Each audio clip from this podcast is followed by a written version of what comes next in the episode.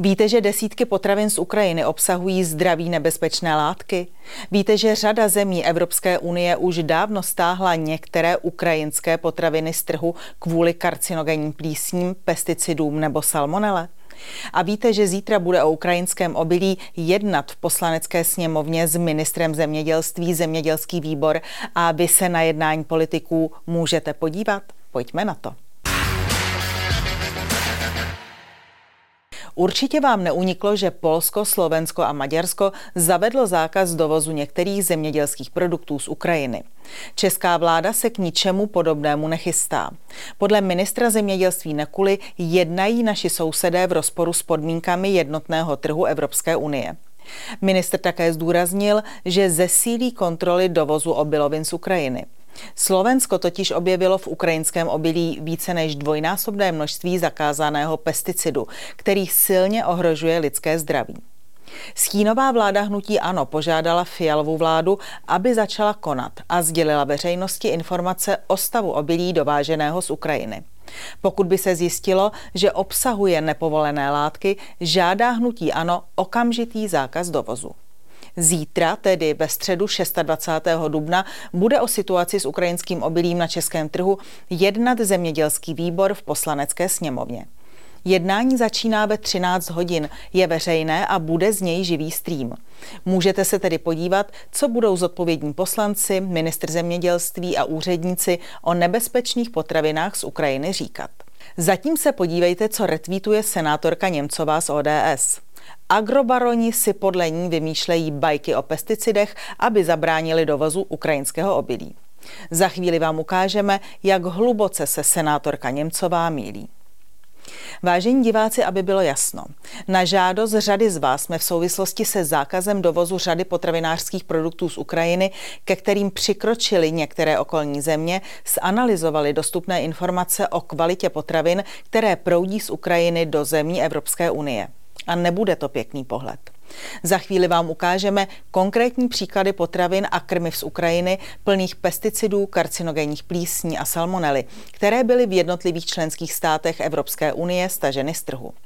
Jak jsme zjistili, ministři zemědělství Evropské unie za Českou republiku to byl Zdeněk Nekula z KDU ČSL, umožnili od června loňského roku bezcelní dovoz ukrajinského zemědělského a potravinářského zboží do Evropské unie.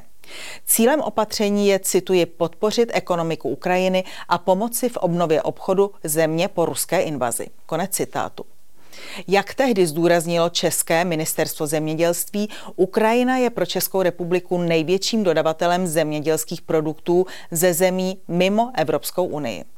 Z Ukrajiny se podle ministerstva zemědělství do České republiky dováží například kuřecí maso, vyloupané vlašské ořechy nebo slunečnicový olej. Bezcelní dovoz zboží z Ukrajiny platí do 3. června 2023.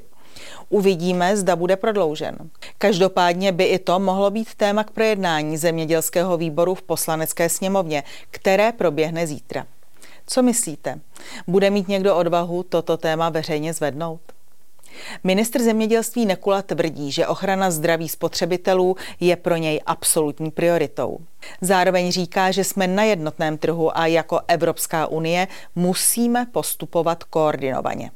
Tak jsme se na ten jednotný evropský trh podívali. A nestačili jsme žasnout. V systému rychlého varování pro potraviny a krmiva Evropské unie najdeme od ledna 2020, tedy za poslední tři roky, čtyři desítky potvrzených oznámení o prokazatelném závažném zdravotním riziku u potravin či krmiv pocházejících z Ukrajiny. Tato oznámení podávají zemědělské a potravinářské inspekce jednotlivých členských států. Evropská komise je prověřuje a následně je potvrzuje či nepotvrzuje. Když před rokem ministři zemědělství bezcelní dovoz ukrajinských potravin a krmiv povolovali, měli už k dispozici informace například o nepovolených látkách v instantních nudlích z Ukrajiny v Lotyšsku, které musely být zničeny. Věděli o salmonele v kuřecí mase z Ukrajiny v Polsku a o sedmkrát překročené hranici pesticidů při dovozu ukrajinské špaldy. Věděli o salmonele v ukrajinské slunečnicové chalvě, kvůli které ji stáhlo z trhu Finsko a Německo. Nebo o zbytku pesticidů v ukrajinských instantních nudlích v Německu, rovněž stažených z trhu. Tyto potraviny představovaly podle Evropské komise vážné riziko. Ovšem ani tato situace nezabránila ministrům zemědělství členských států v tom, aby umožnili daleko snažší vstup ukrajinských potravin na unijní trh. A české předsednictví v tomto žádnou změnu nepřineslo. Jaká je tedy situace v současnosti? Z evropské databáze vyplývá, že minulý týden zadrželi Poláci pšenici z Ukrajiny, která stejně jako na Slovensku obsahovala dvojnásobné množství toxického pesticidu. Německo v polovině dubna upozornilo na nebezpečné karcinogenní plísně ve vlašských ořeších z Ukrajiny. Jejich hodnoty překračovaly povolené množství až 20krát.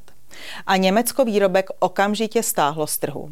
V Dubnu našli v Holandsku salmonelu v mražených pečených kuřecích prsou z Ukrajiny. Pokud je o salmonelu, sám ukrajinský tisk uvádí, že si v Kijevě jsou problému vědomi a nárůst salmonely na Ukrajině je přímým důsledkem poklesu hygienických standardů kvůli válce. V únoru byly v Polsku nalezeny zakázané pesticidy v krmné pšenici z Ukrajiny. A v lednu vrátili Poláci Ukrajině hrách, který obsahoval kadmium. Koncem minulého roku upozornilo Finsko na salmonelu v ukrajinských kuřecích sendvičích a Litva v loňském roce stahovala z trhu průmyslově kontaminovaný slunečnicový olej.